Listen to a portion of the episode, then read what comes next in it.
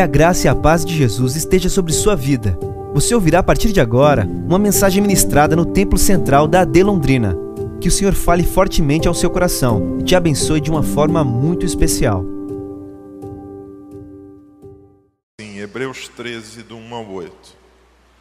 Seja constante o amor fraternal. Não se esqueçam da hospitalidade. Foi praticando-a que, sem o saber, alguns acolheram ou hospedaram anjos. Lembrem-se dos que estão na prisão, como se aprisionados com eles, e dos que estão sendo maltratados, como se vocês mesmos estivessem sendo maltratados. O casamento deve ser honrado por todos. O leito conjugal deve ser conservado puro, pois Deus julgará os imorais e os adúlteros. Conservem-se livres do amor ao dinheiro e contentem-se com o que vocês têm, porque Deus mesmo disse: nunca o deixarei, nunca o abandonarei. Podemos, pois, dizer então com confiança: o Senhor é o meu ajudador, não temerei. O que me podem fazer os homens? Lembrem-se dos seus líderes, que lhes falaram a palavra de Deus. Observem bem o resultado da vida que tiveram e imitem a sua fé. Jesus Cristo é o mesmo ontem, hoje e para sempre. Amém. Louvado seja o Senhor pela sua palavra. Meus irmãos, há 2 domingos atrás, aqui no culto da manhã, a gente falou um pouco sobre a nossa responsabilidade como propagadores, anunciadores da palavra.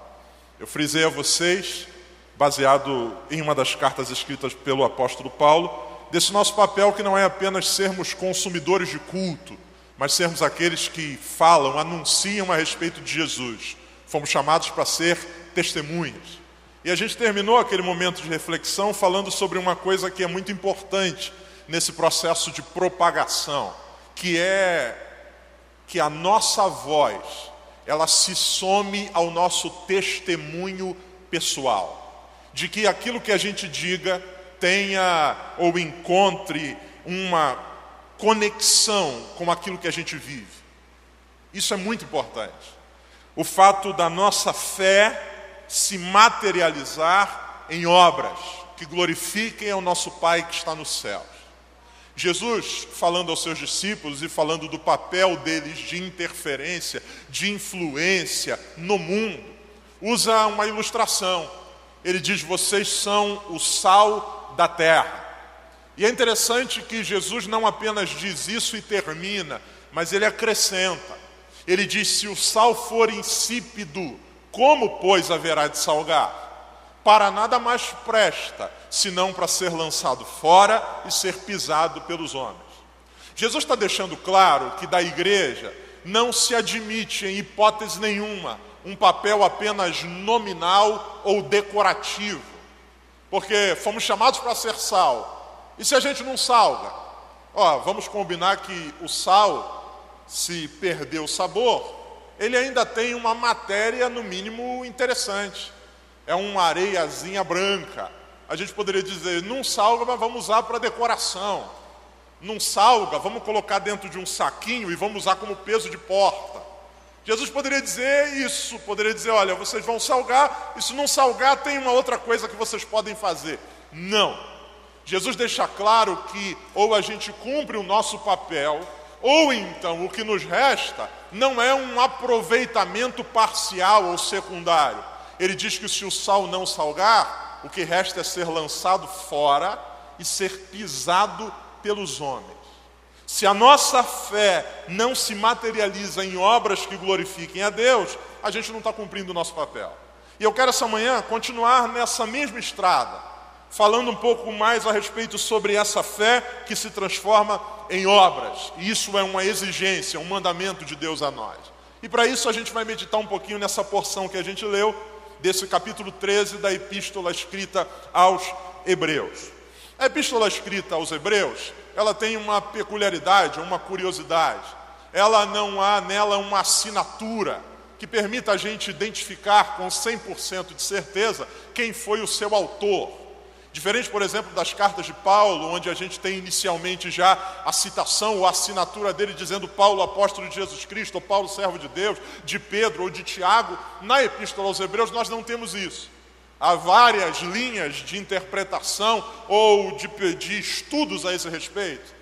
Tem gente que chega a cravar com quase que certeza, e eu sou um desses, para mim foi escrita por Paulo.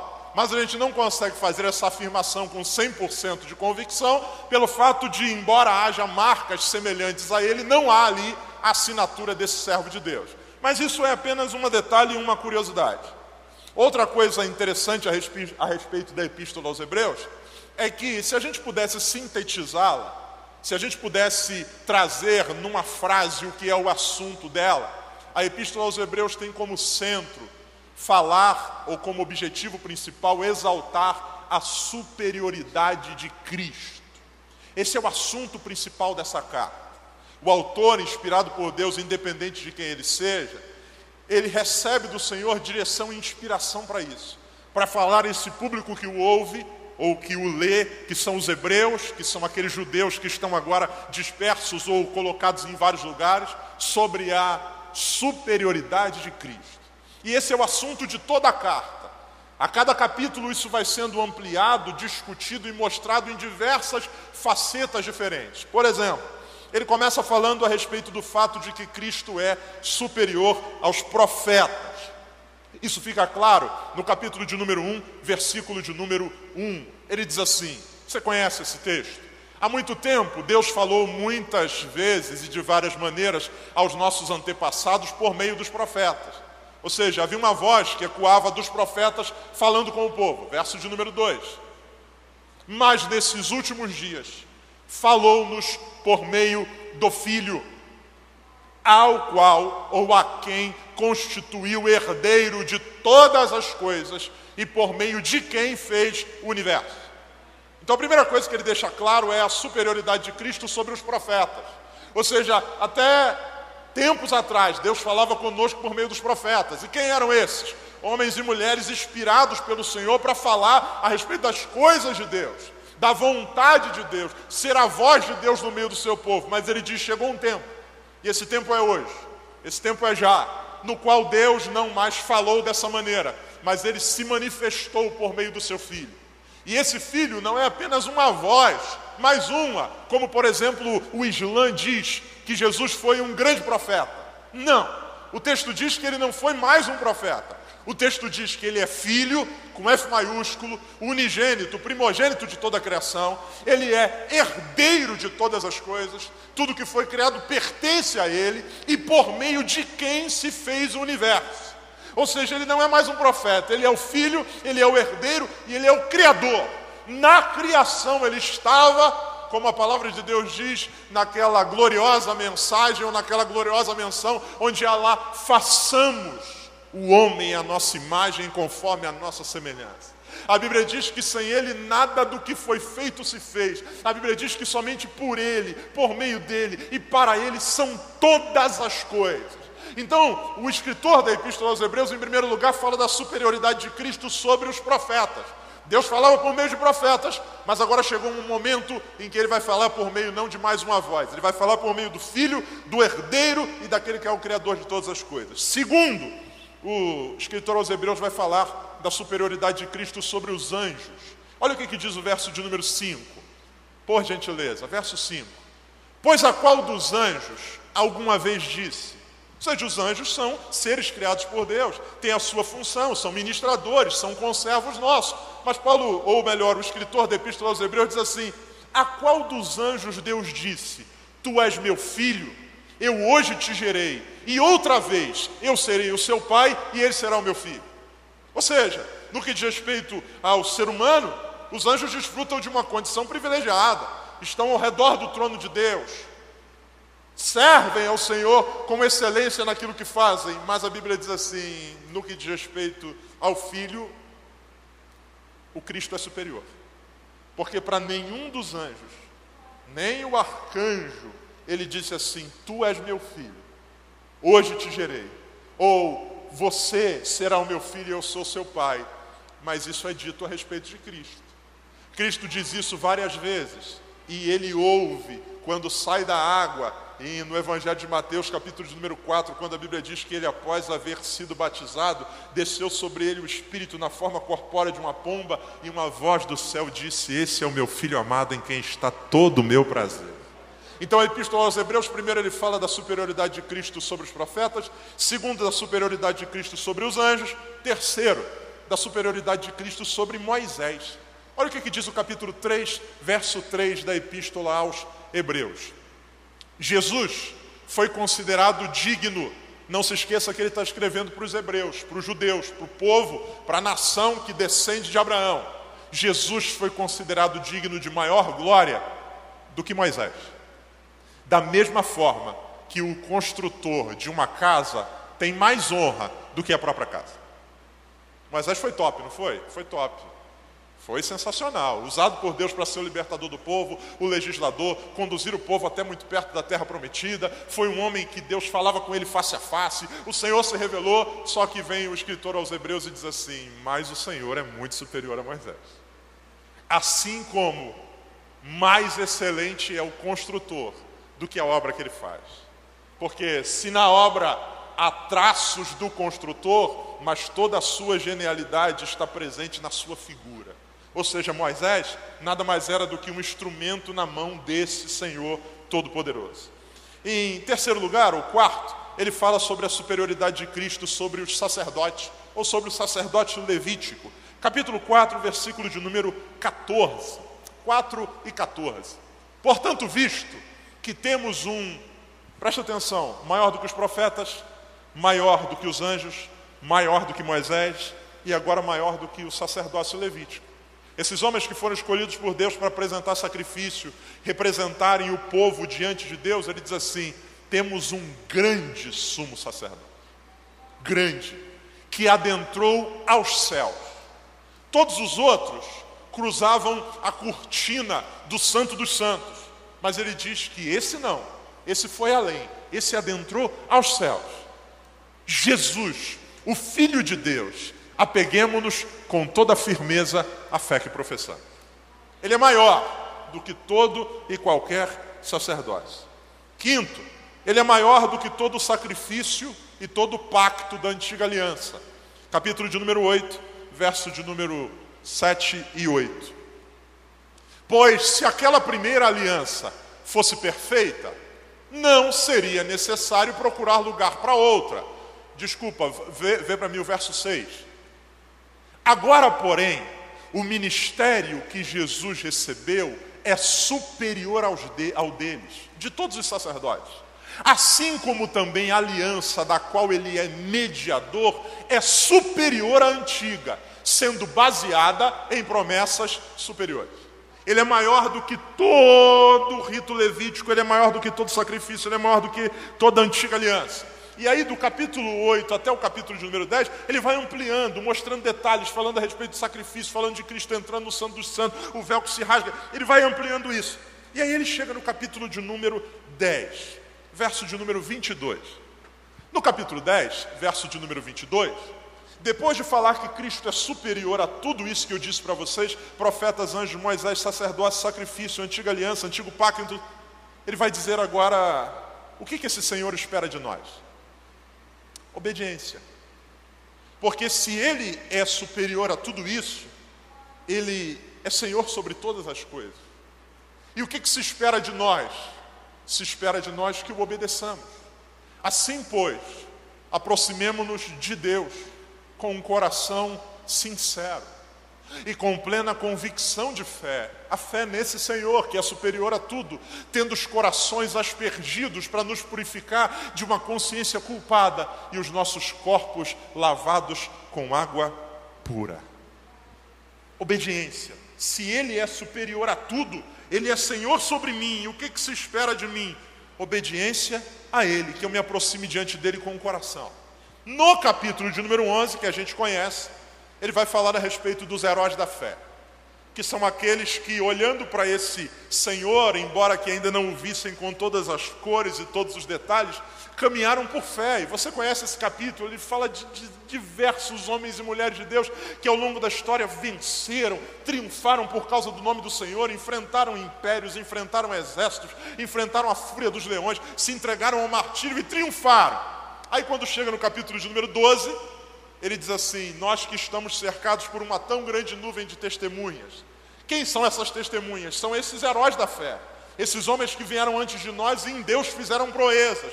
É como se agora nós estivéssemos também nesse estádio onde a gente está correndo a nossa maratona e na arquibancada tivessem esses grandes homens de Deus da história. Ele diz: nós estamos sendo observados por eles, no capítulo de número 12.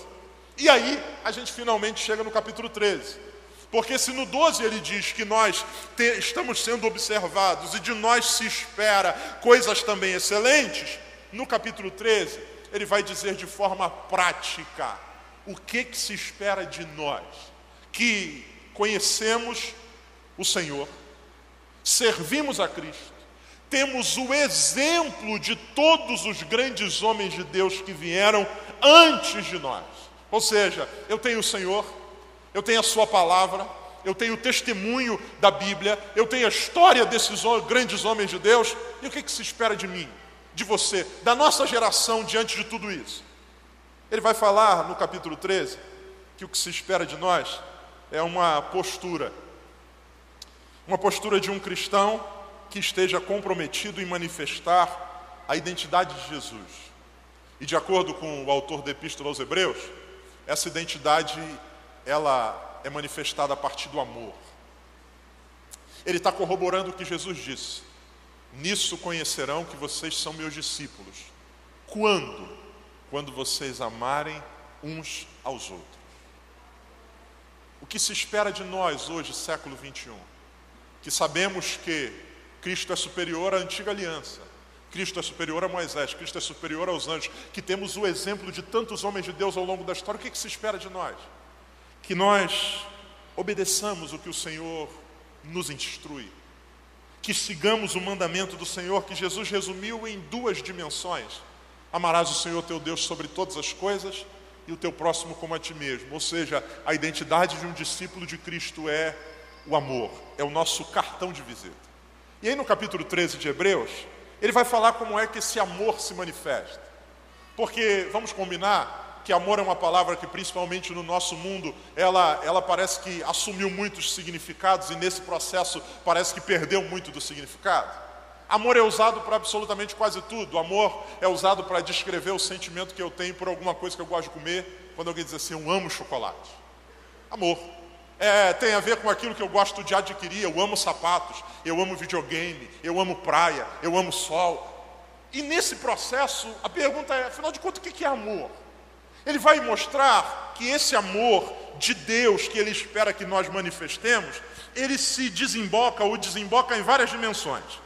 Primeiro, verso de número 1 do capítulo 13 da Epístola aos Hebreus: seja constante o amor fraternal. A primeira dimensão do amor, ou na qual o amor cristão desemboca, ele diz que é na relação fraternal. Essa palavra tem a ver com o amor para com os irmãos. A primeira coisa que ele está dizendo é que se eu conheço o Senhor, sei que Ele é superior a tudo, sou esse cristão que vive nesse tempo, eu preciso manifestar a minha identidade. Que identidade é essa? É a identidade do amor. Jesus disse que é nisso que eu sou conhecido como discípulo. E como isso vem à prática? Como isso se mostra? Em primeiro lugar, manifesto no amor fraternal. O que ele está dizendo é que a Igreja de Cristo precisa cultivar, ser constante no amor. E esse amor, amados, não é apenas uma simpatia. Esse amor tem a ver com um vínculo estabelecido pelo nosso Senhor Jesus Cristo. Amarmos uns aos outros. E a pergunta que eu faço a mim e a você hoje é: será que a gente tem de fato vivido isso na nossa realidade? Será que a gente tem de fato praticado isso no nosso dia a dia? Porque muitas vezes a relação que a gente estabelece com aqueles que são chamados por Deus como nossos irmãos na fé não é de verdadeira irmandade. Nós estabelecemos no máximo uma relação de coleguismo. Tudo bem, beleza, então, cada um segue o seu caminho. A igreja, ao invés de ser um lugar de manifestação do amor, em algumas dimensões ela virou um grande tanque de Betesda, descrito lá em João capítulo 5. O que é o tanque de Betesda? O tanque de Betesda é um lugar onde dizem que Deus se manifesta e quem vai até lá entra numa competição para ver quem consegue primeiro aquilo que deseja. Ali não há uma relação de unidade em meio à dor, muito pelo contrário. Está todo mundo olhando para a água e o objetivo é, quando se mover, eu preciso ir primeiro. Nessa perspectiva, quem está ao meu redor é um concorrente. Nessa perspectiva, quem está ao meu redor é uma ameaça, porque vai que esse cego aqui pula antes de mim, que sou manco. Vai que esse outro aqui, que é surdo, pula antes de mim. E nessa perspectiva, ou nesse cenário, não há amor. O que há é um lugar de encontro, onde todo mundo espera extrair de Deus alguma coisa, e de preferência que eu receba primeiro do que você. E depois que eu receber, você que se exploda. Não é isso que Cristo espera de nós. O texto diz, seja constante o amor fraternal. Esse amor fraternal também não tem a ver com a melosidade do mundo. Não tem a ver com a gente conseguir ir na casa de todo mundo. Já pensou, irmão? Quase 500 pessoas aqui, a gente ir na casa de todo mundo, seria maravilhoso, mas seria complicado demais. Não é isso. Não é algo utópico ou algo pintado com cores fantasiosas. Tem a ver com uma disposição para ver a quem caminha junto comigo como irmão e amá-lo. Manifestar esse amor de Cristo, que vai se desdobrar em diversas dimensões, no cuidado, na intercessão, no apoio. Quantas pessoas que sentavam, talvez, do nosso lado na igreja, e há muito tempo que não vem, e a gente notou a falta, mas não fez nenhum movimento nesse sentido. Quanta gente que muitas vezes está ao nosso lado chorando, muitas vezes no culto, e a gente sequer estende a mão, o braço, posso orar por você? Quantas vezes a gente vê pessoas que vêm aqui à frente, nesse período de pandemia, óbvio, estamos num outro cenário, mas antes disso, e muitas vezes não há um movimento de alguém que venha acompanhá-lo, dizendo, olha, eu estou aqui orando por você. Vivemos muitas vezes uma realidade que é de um amor que não se manifesta, ou que não é constante, ele é temporário. Em determinados momentos, como no final do ano, a gente se abraça, deseja um feliz ano novo, mas o restante do tempo vamos nos distanciando, adotando uma postura egoísta de não relação. A ideia de Cristo para a sua igreja não tem a ver com ajuntamento, todo mundo no mesmo lugar. É mais do que isso, tem a ver com comunhão. E comunhão tem a ver com ter coisas em comum. A Bíblia diz que nós somos aqueles que o Espírito testifica em nós, que somos filhos de Deus. Há um vínculo maior que nos une, que faz às vezes a gente dentro de um lugar totalmente aleatório, alguém dizer assim, você é crente, não é? Sou, então a paz do Senhor, você é meu irmão. Eu percebi que tinha um negócio diferente em você, rompendo todas as barreiras étnicas, sociais, culturais. Amor, amar. Seja constante o amor fraternal, livre de picuinhas, de fofocas, de brigas, de divisões, de facções, o meu grupo, a minha turma, e como se isso fosse alguma coisa que me tornasse especial, ou alguma coisa hermeticamente fechada. Nós temos um grupo aqui, ninguém entra, ninguém sai, nós somos os bons, nós somos os superiores, ai de nós, ou ai dessa igreja, se não fosse a gente, Paulo diz, ou melhor, o escritor da Epístola aos Hebreus diz, não, gente. Quem conhece a Cristo precisa ser constante no amor fraternal. Eu não sou obrigado a gostar de você, mas como você é meu irmão, a Bíblia diz que eu tenho que te amar. Amor. Amor. Amor fraternal. Segundo, verso de número 2. Não esqueçam da hospitalidade. Como é que esse amor, que a minha identidade se manifesta? Primeiro, na relação com os meus irmãos. Amor fraterno. Segundo, na hospitalidade. E o que é hospitalidade? A etimologia da palavra hospitalidade é amor ao estrangeiro. Se no primeiro verso ele fala da nossa relação com aqueles que têm proximidade conosco, que são nossos irmãos, na segunda parte, ou no segundo verso, ele fala da nossa relação com aqueles que não possuem vínculo. É o estrangeiro. É aquele que passa. É aquele com o qual eu não tenho laços consanguíneos. é aquele com o qual eu não tenho uma vida dividida, mas que num determinado momento da vida precisa ser abrigado. Ele diz, não esqueçam da hospitalidade. Hospitalidade é uma virtude cristã. Tem a ver com acolher, receber bem. Obviamente, a gente vive num contexto cultural diferente desse aqui. Nessa época, essa exortação tem muito a ver também com o momento cultural. Nessa época não existe uma rede de hotéis como a gente tem hoje, não existe Airbnb. As pessoas fazem viagens longas a pé ou a cavalo, e quando o sol se põe, isso é um desafio. Você tem algumas estalagens, só que elas são normalmente muito precárias. Os relatos da época dizem que eram lugares extremamente precários e ainda que estavam submetidos ou que havia ameaça de alguém que, estando numa estalagem, inclusive ser assaltado. Paulo, ou melhor, o autor da Epístola aos Hebreus vai dizer, olha gente, não esqueçam da hospitalidade, porque há pessoas que passarão por onde vocês estão e que precisam ser aconchegadas. E quando Paulo está dizendo isso, o autor da Epístola aos Hebreus, estou denunciando que para mim é Paulo, mas tudo bem. Quando o autor da Epístola aos Hebreus diz isso, ele não está dizendo que a gente precisa necessariamente fazer da nossa casa um albergue.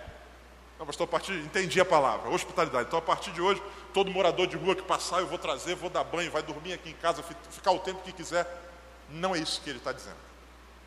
O que ele está falando é do acolhimento. E esse acolhimento ele pode ser manifesto de variadas maneiras.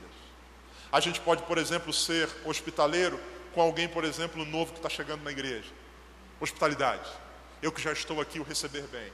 Eu posso desenvolver, por exemplo, a minha hospitalidade abraçando alguém que precisa de um conforto, de um consolo. Eu posso fazer isso. É ser acolhimento. Não tem a ver apenas com abrir a casa. Tem a ver com, por um tempo, abrir a minha vida e dizer, no que eu posso abençoar você?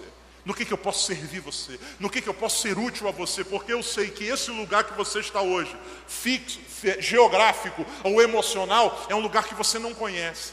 Mas eu que conheço isso aqui, eu estou aberto para você. Não esqueçam da hospitalidade. Por quê?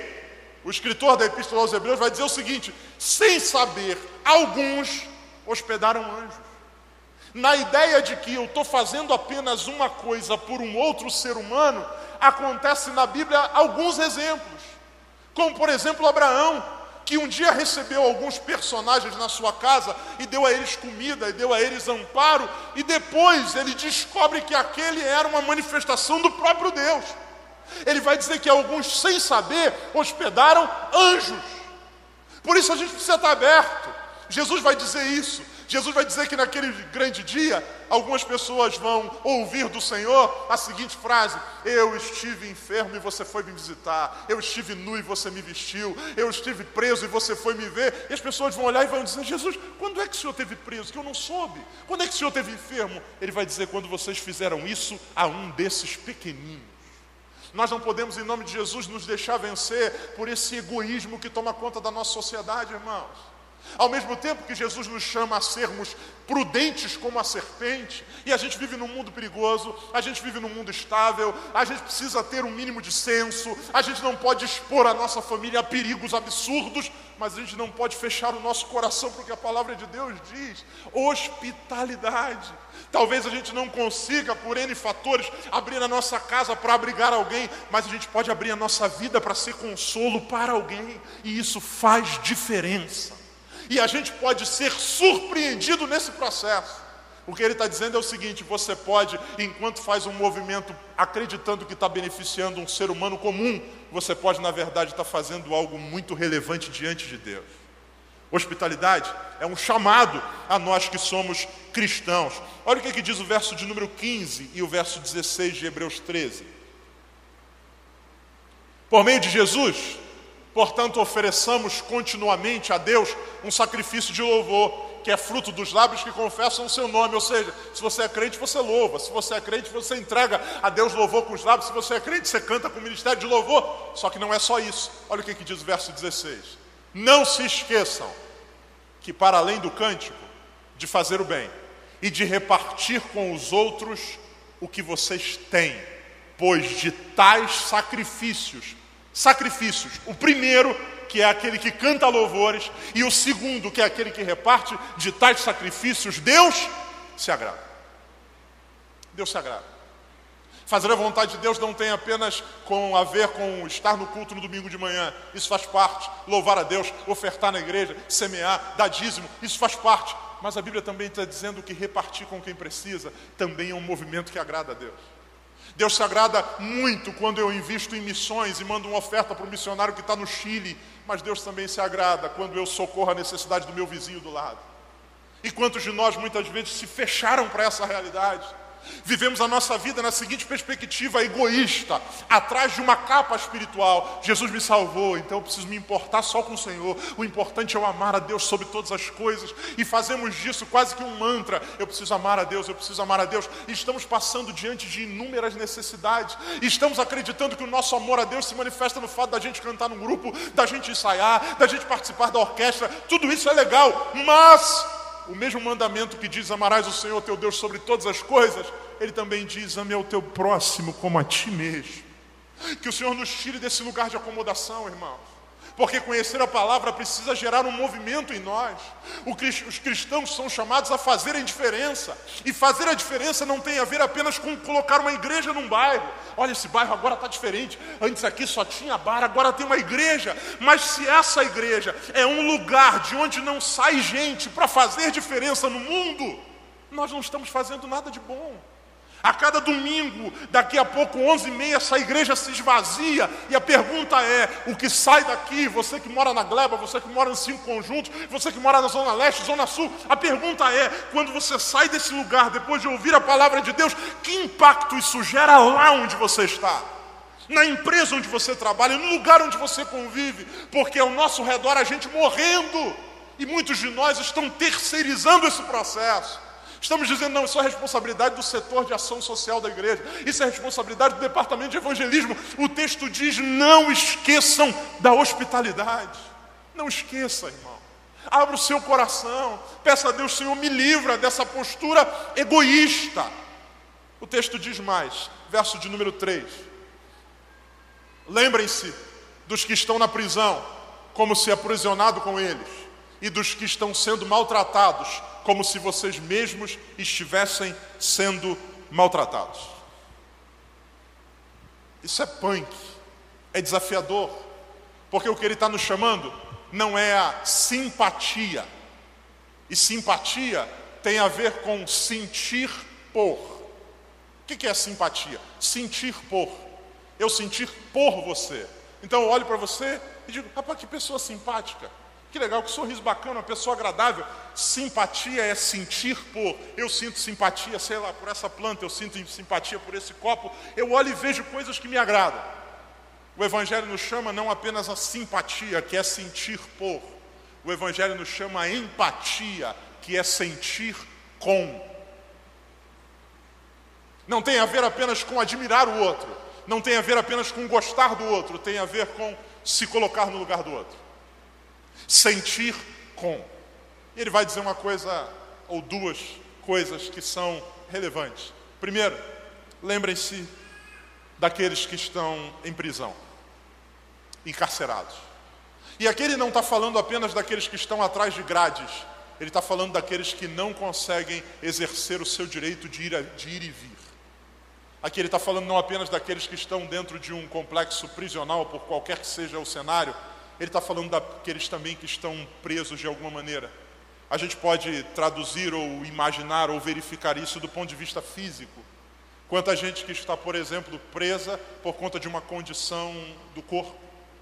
Sob uma cama, não consegue se deslocar. Sobre uma condição, por exemplo, de uma obesidade mórbida, uma paralisia, preso. A Bíblia diz, lembrem-se desses. A cada domingo de manhã a gente se reúne nesse lugar. E que bom é a gente poder sair de casa de manhã, normalmente com o sol, poder chegar aqui. Mas existem pessoas que gostariam muito de estar aqui, mas não podem. Presos.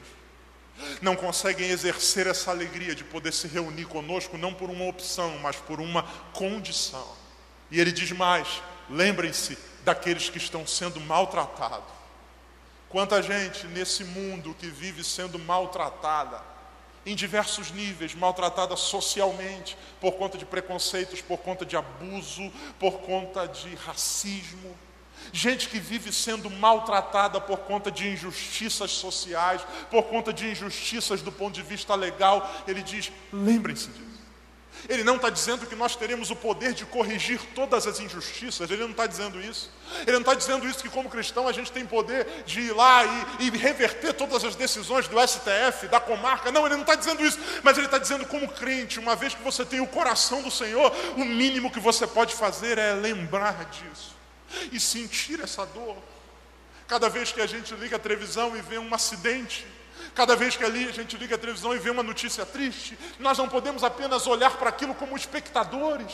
Uma vez que temos o coração e a mente de Cristo, a gente precisa de alguma maneira sentir ou nos colocar naquele lugar. Porque por trás daquele camarada que fez o mal e que merece e que é justo, e a Bíblia diz que a lei existe por causa do pecado, e os magistrados ou aqueles que estão em eminência são instrumentos de Deus para isso. Ninguém está questionando o fato dele estar preso ou não estar, mas por trás daquilo tem uma família que o gerou, também tem uma família que foi afetada. A Bíblia diz, sinta isso. A gente não pode ser um poço ou tornar o nosso coração plástico, duro, endurecido, enrijecido, andarmos pela vida dizendo que somos discípulos de Cristo, mas indiferentes à dor de todos. Amados, a quantidade de gente ou de crianças estupradas todos os dias no nosso Brasil, a quantidade de crianças abortadas no nosso Brasil, a quantidade de crianças morrendo por inanição no nosso país. A gente não precisa ir longe, olha para a nossa realidade, olhe para Londrina, a quantidade de gente afundada no vício da droga, a quantidade de mulheres sendo espancadas em seus lares. A Bíblia diz, a Bíblia não diz, vai lá e arranca ela, nem sempre a gente vai ter poder para isso, mas a Bíblia diz, como crente, se lembre e sinta. Porque muito provavelmente ao final desse culto a gente vai para casa, tem um almoço gostoso, mas tem gente, pessoas que foram criadas como nós, a imagem de Deus, que não tem hoje o que comer. Então, quando eu dou graças a Deus por aquilo que tenho, eu não posso também como cristão esquecer de, no mínimo, me lembrar de quem não tem. Sinta com eles, pelos maltratados, como se você estivesse sendo maltratado. Essa realidade da pandemia, quantos idosos ficaram isolados, ilhados, que não pode entrar no mercado, não pode sair de casa. E a gente viu, graças a Deus, em diversos lugares do Brasil, atos de bondade. Gente que colocou lá no condomínio dizendo, se precisar comprar alguma coisa, conta comigo, porque eu tenho alguém que está preso em casa e que eu posso sair, eu sei mexer no celular para pedir o iFood, mas eu tenho do lado alguém que talvez possa morrer de fome, não porque não tem recurso, mas porque não consegue se deslocar.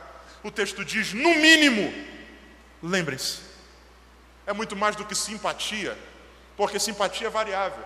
Tem gente que a gente bate o olho e não gosta. Tem gente que por conta da condição a gente abomina. Tem gente que diz assim, não, esse tipo de gente eu não curto. A Bíblia não diz, não é simpatia, é empatia.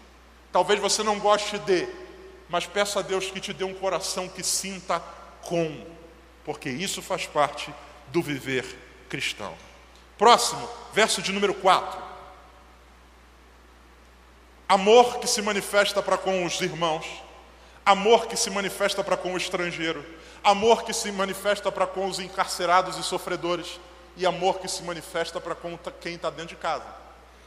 Porque não faz sentido um amor que é generoso para com quem está do lado de fora, mas que é truculento com quem está dentro de casa. Ele diz, como é que vocês manifestam amor? Verso 4. O casamento deve ser honrado por todos. Uma das marcas do cristão é que ele valoriza o que Deus valoriza. Essa é uma realidade. A gente não pode dizer que é cristão, que serve ou que segue a Cristo, e a gente é contra aquilo que Cristo santificou. É o que ele diz para Pedro, não torne impuro aquilo que Deus purificou. E aqui ele vai falar de uma coisa interessantíssima. Ele diz que o casamento, a relação de amor, da conjugalidade, deve ser honrado por todos. Honra. Me preocupa muito a forma como o casamento tem sido tratado muitas vezes no meio cristão. Me preocupa muito alguns tipos de brincadeiras que, na verdade, têm no seu fundo muita verdade. A boca fala do que o coração está cheio. Me preocupa a postura que alguns que se dizem cristãos têm tomado com relação a isso. Jovens, alguns que já avançaram até uma determinada idade e que, por exemplo, veem o casamento como uma falência da vida. Falência. Vou casar para quê, pastor? Já vi aqui na igreja meninos nossos com uma camisa, um desenho de uma noiva e um noivo e embaixo escrito game over. Fim de jogo, perdeu. Não é isso que a Bíblia diz. A Bíblia diz que casamento deve ser honrado entre todos. É uma união criada por Deus e que Deus valoriza. É importante. Vivemos num mundo onde o discurso é hipócrita. Porque o texto diz que não apenas o casamento deve ser honrado, enquanto instituição, mas o leito conjugal deve ser mantido puro. Algumas das pessoas que dizem que defendem a família brasileira, deputados, pastores, alguns que dizem eu sou o defensor da família brasileira, é gente que, por exemplo, já está no quarto casamento. Ora, que defesa é essa? Defender a família não é apenas ser contra, ouça, defender o casamento não é apenas ser contra a união homossexual, é ser contra tudo aquilo que rompe e fere o princípio de Deus. Porque Deus não está dizendo apenas que eu devo olhar para o casamento ou viver o casamento com honra. Mas a Bíblia diz que o fato de eu ter uma aliança no dedo é importante, mas a forma como eu me relaciono com minha esposa também é importante. Porque embora haja alguns que inclusive passaram pelo matrimônio, hoje vivem uma vida promíscua dentro do próprio casamento. Maridos viciados ou afundados na pornografia, na imoralidade. Gente que diz defensor da família, não, porque não pode, esse negócio aqui, família é homem e mulher. Só que é um homem e 3 ou 4 mulheres, porque alguns têm amantes. A Bíblia diz que o casamento deve ser honrado, preservado. Nós, enquanto cristãos, manifestamos o amor de Deus nas nossas relações com o outro, com o próximo, com o estrangeiro e também com aqueles que são de casa.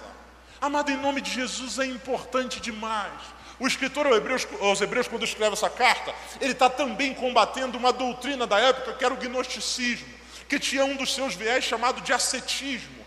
A ideia de que o corpo era algo impuro e que o casamento era uma proliferação dessa impureza.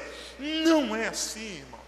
Esses homens pregavam que o viver celibatário, sem se casar, elevava alguém diante de Deus. E não é bem isso. Não é por aí. A Bíblia diz que é possível viver sozinho, mas Deus disse no Gênesis que não é bom. Há pessoas que vão assumir o celibato, o não casar-se, como um ministério.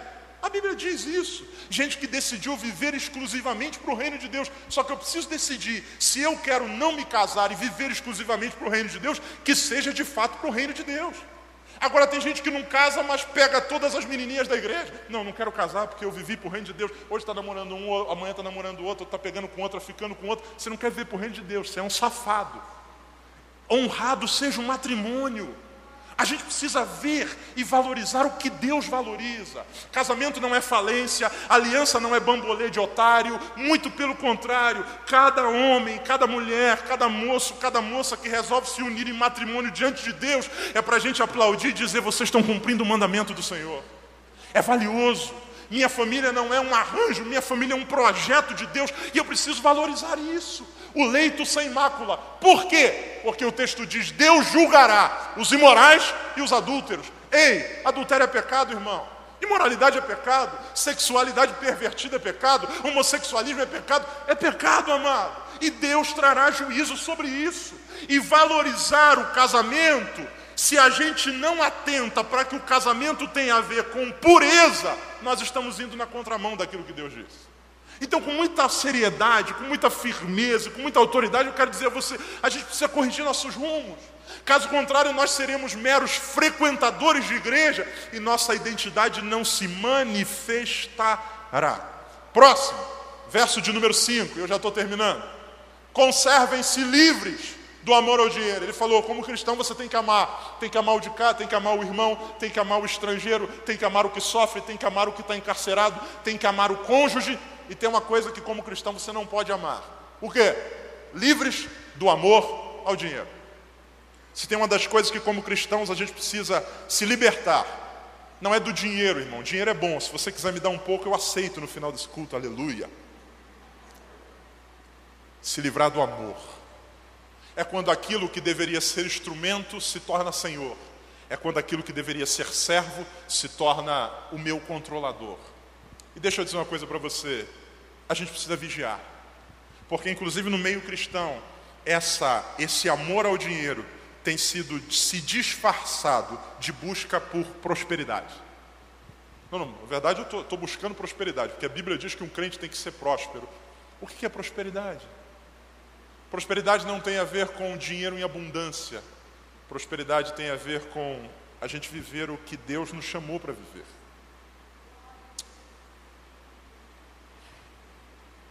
Alguém que esteja agora num rincão desse do Brasil, numa tapera, numa casa de barro, pregando o evangelho para um grupo de índios, esse cara, se Deus o mandou para lá, é próspero. É próspero. A gente não sabe o que vai ser o almoço dele, mas como disse Jesus, a minha comida é fazer a vontade do meu Pai que está no céu.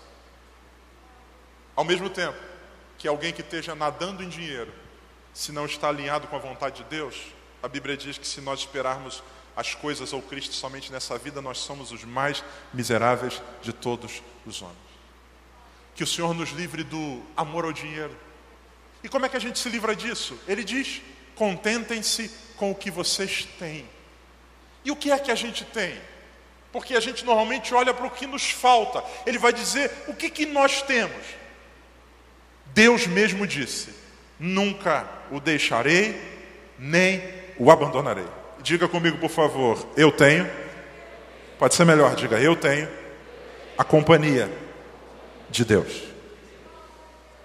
Isso é suficiente, irmãos. Isso é suficiente. Olha o que diz o verso 6. Podemos, pois, dizer com confiança, porque eu tenho a companhia de Deus, o Senhor é o meu ajudador. E quando as contas não fecham, eu não estou só. E quando surge um imprevisto, eu não estou só. Eu tenho um ajudador. E por causa disso eu não temerei. E mesmo que a economia, o plano, o governo, o reset mundial, a pandemia se levante, o que me podem fazer os homens? Há alguém que vela por mim.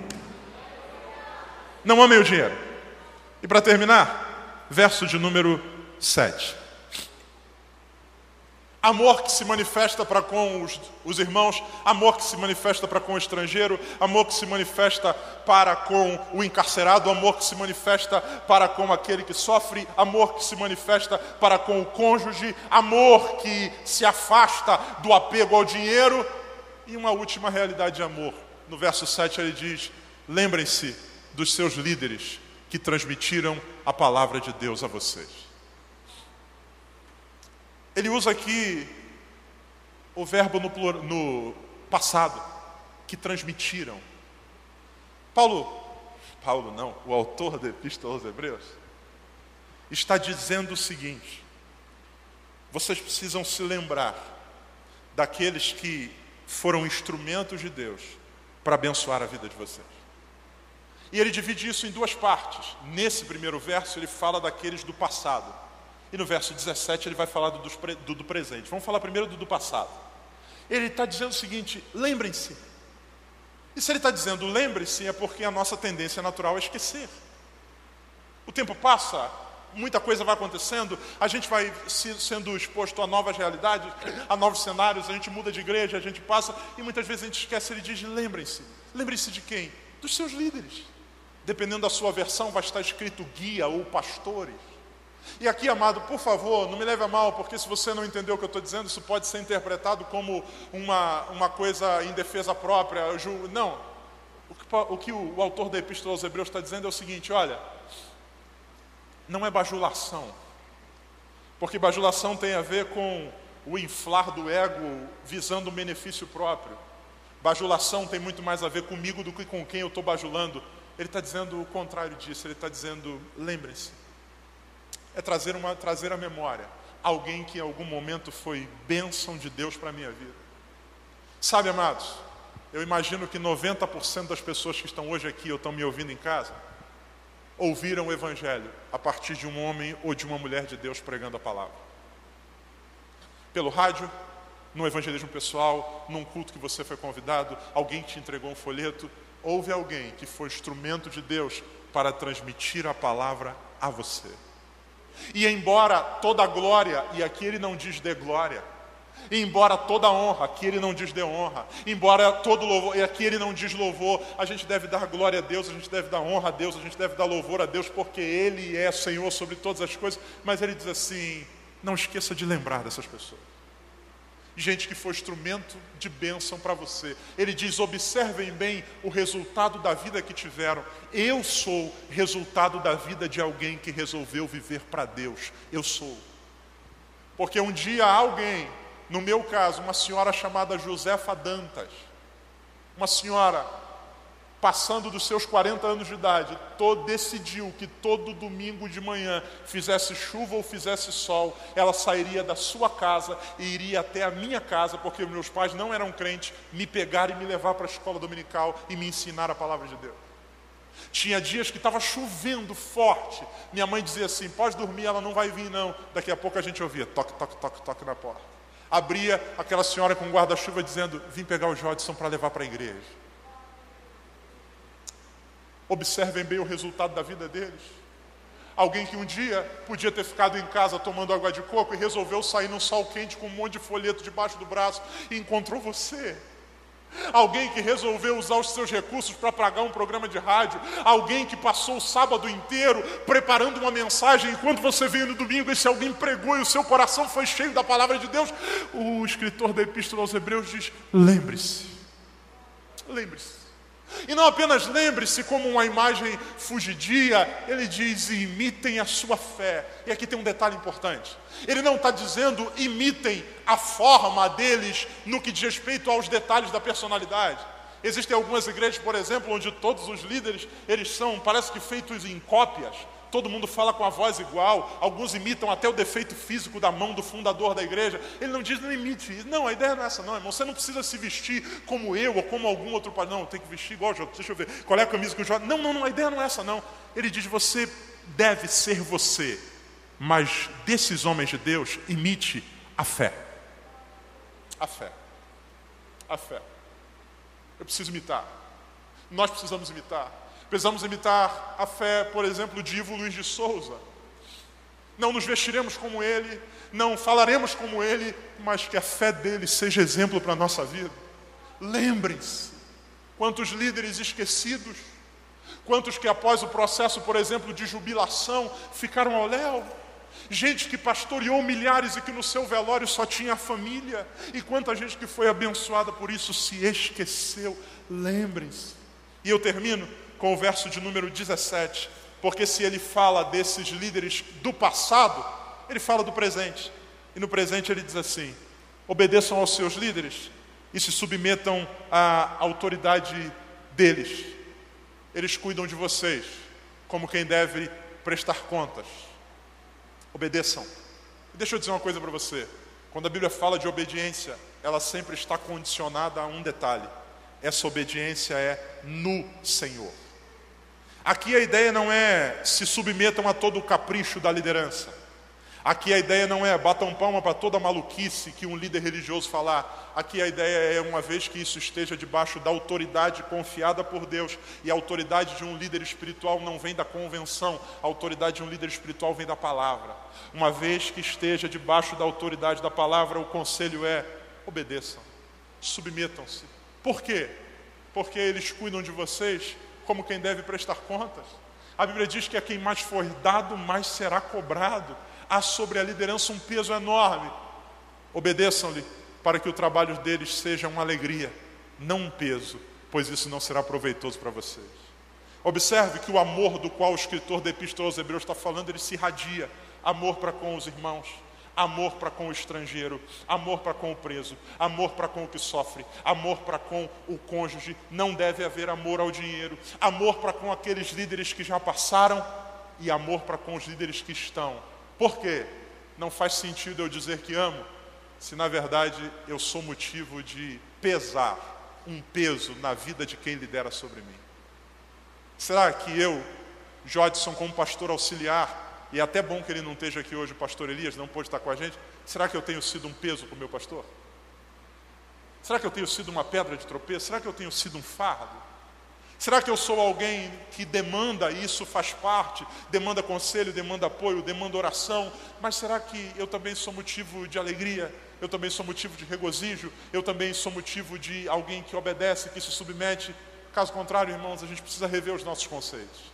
Porque senão a gente diz que ama, e tem gente que diz assim, eu amo, olha como eu faço bem, eu sou aquela pessoa que ajuda todo mundo, eu abraço mendigos, eu pego criança no colo, eu levo cachorro para dentro de casa. Mas em outros níveis de relação, você ouviu há tempos atrás a história, uma criança que ficou acorrentada, quase morta por falta de alimento, enquanto a pessoa que cuidava alimentava 17, 18 cachorros. Eu amo o cachorro enquanto a criança morre de fome. Eu amo a Jesus e abençoo todo mundo que está do lado de fora, mas sou um cavalo para com minha esposa. Eu digo que amo com Jesus, mas quase passo por cima de quem? Quando eu vejo alguém no ponto de ônibus com o meu carro e tem uma poça d'água, eu digo, agora é hora de eu fazer essa água levantar. Isso não faz sentido. Que o Senhor nos dê a graça de fato, sermos bênção. E ser bênção envolve um todo. Deus diz a Abraão, em ti serão benditas todas as famílias da terra. A sua, a do seu vizinho, a do seu pastor, a da sua liderança, por causa de você. Isso vai se irradiar para outras vidas. Posso ouvir um amém? Vamos ficar de pé, irmãos, para a gente orar. Essa foi uma mensagem ministrada no Templo Central da AD Londrina. Acesse nossas redes sociais no Facebook, Instagram e YouTube. E fique por dentro de tudo o que está acontecendo.